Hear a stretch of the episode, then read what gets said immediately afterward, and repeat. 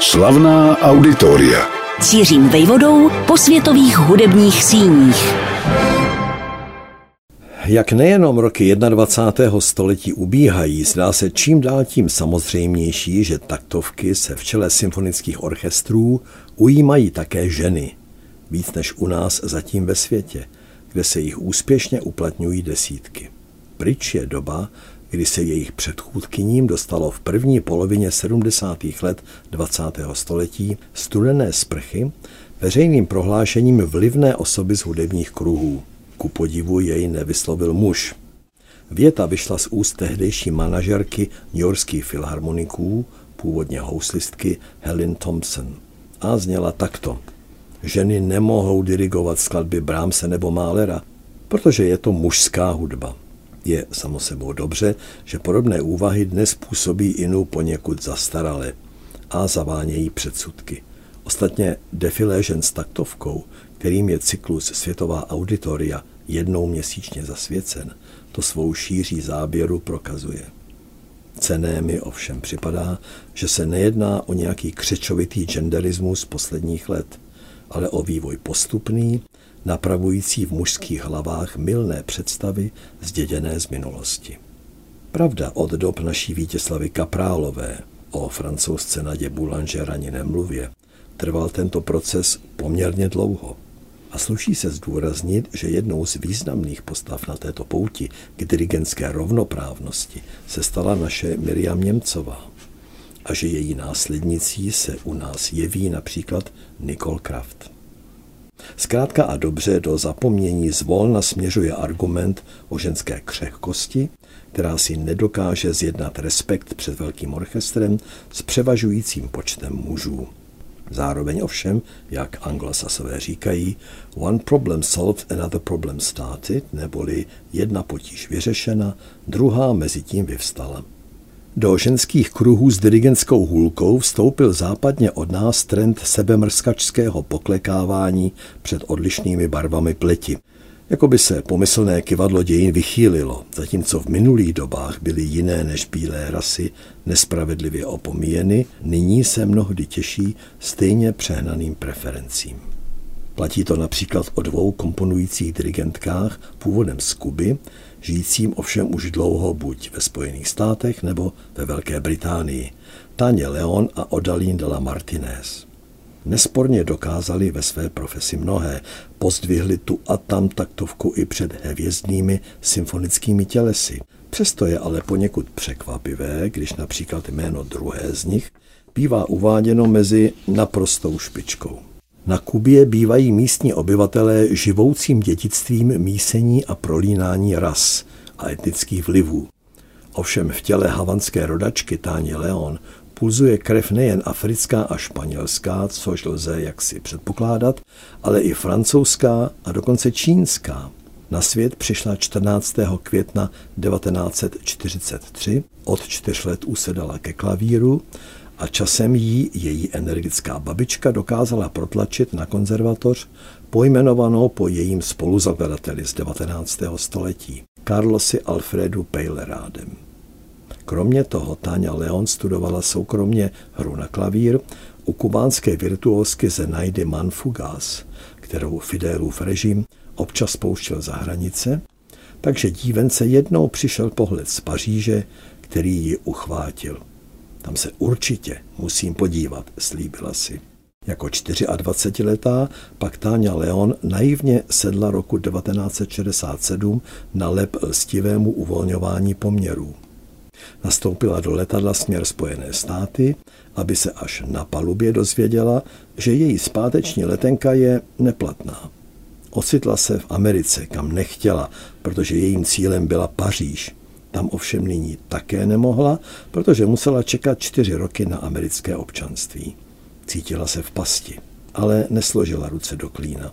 Na newyorské univerzitě se stala žačkou letité klavíristky Ursuly Mamlock, židovské uprchlice před Hitlerem, která ji otevřela též svět komponování. A ještě než Táňa León získala v roce devatenáct set sedmdesát pět magisterský titul, spolu založila taneční divadlo v Harlému. Vybudovala v jeho rámci hudební oddělení, školu i orchestr který zprvu jako samouk začala dirigovat. A konečně se jí tím splnil dětský sen. Vypravila se s hudebníky do Evropy a spatřila Paříž.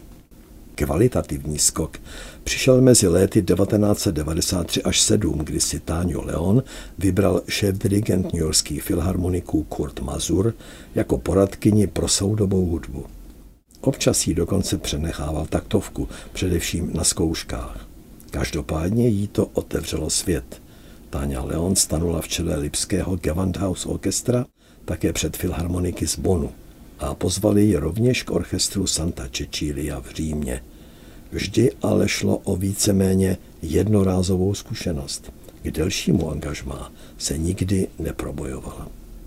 Úspěch za to začala Táňa León slavit jako skladatelka. Na motivy rozhlasové hry nigerijského držitele Nobelovy ceny Wole Soyinky napsala operu, kterou jí provedli nejen v Mnichově, ale hlavně ve Spojených státech.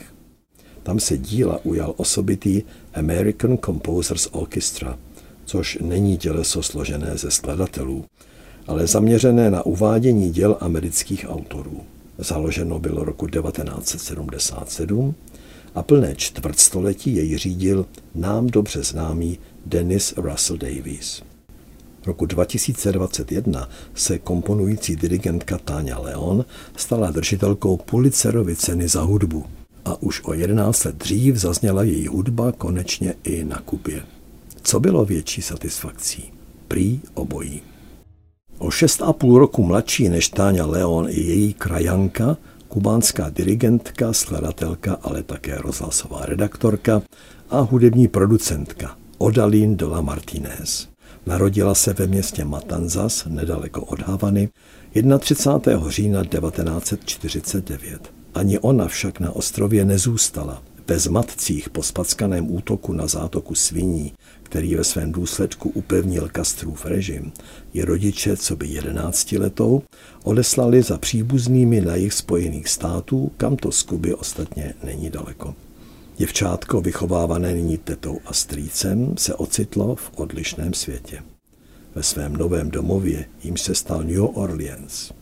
Začala se usilovně věnovat klavíru a časem se upsala studiím hudby a matematiky, čímž jakoby potvrdila, že tyto dva zdánlivě vzdálené obory mají lecos společného. Před místním studentským orchestrem přišly též její první pokusy o dirigování.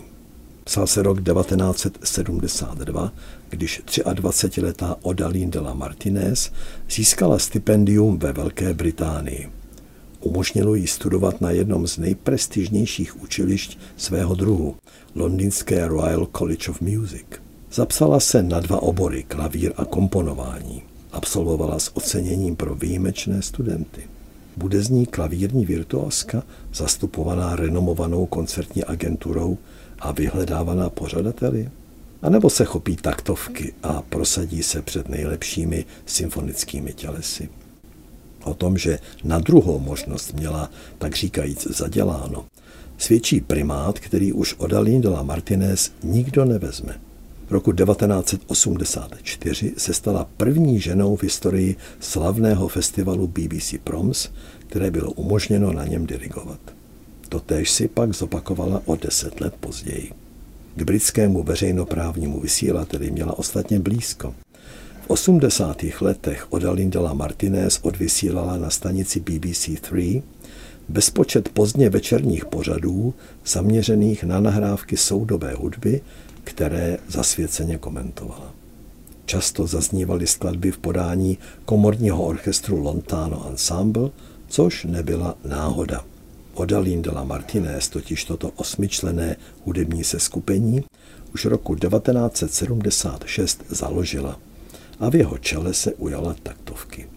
Pro soubor též komponovala, ale uváděla i neotřelá díla, ač cizinka oživila v britském prostředí vzpomínku na hudebnici a skladatelku Ethel Smyth, v prvních dekádách dvacátého století považovanou za výstřednici a sufražetku, která byla schopná se za svoje postoje nechat třeba i krátce uvěznit a na vězeňském dvoře dirigovat improvizovaný ženský sbor kartáčkem na zuby.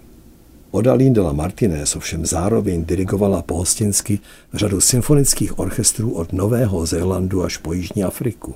K té ji připoutal i vlastní operní cyklus, mapující kruté časy otroctví.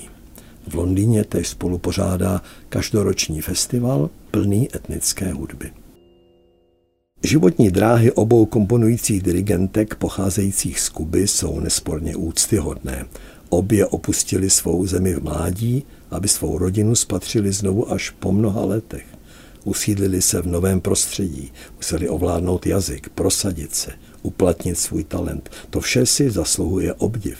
Zároveň se ale, ať už z těch či o něch důvodů, nedokázali dlouhodobě prosadit v čele nejproslulejších symfonických těles naší planety.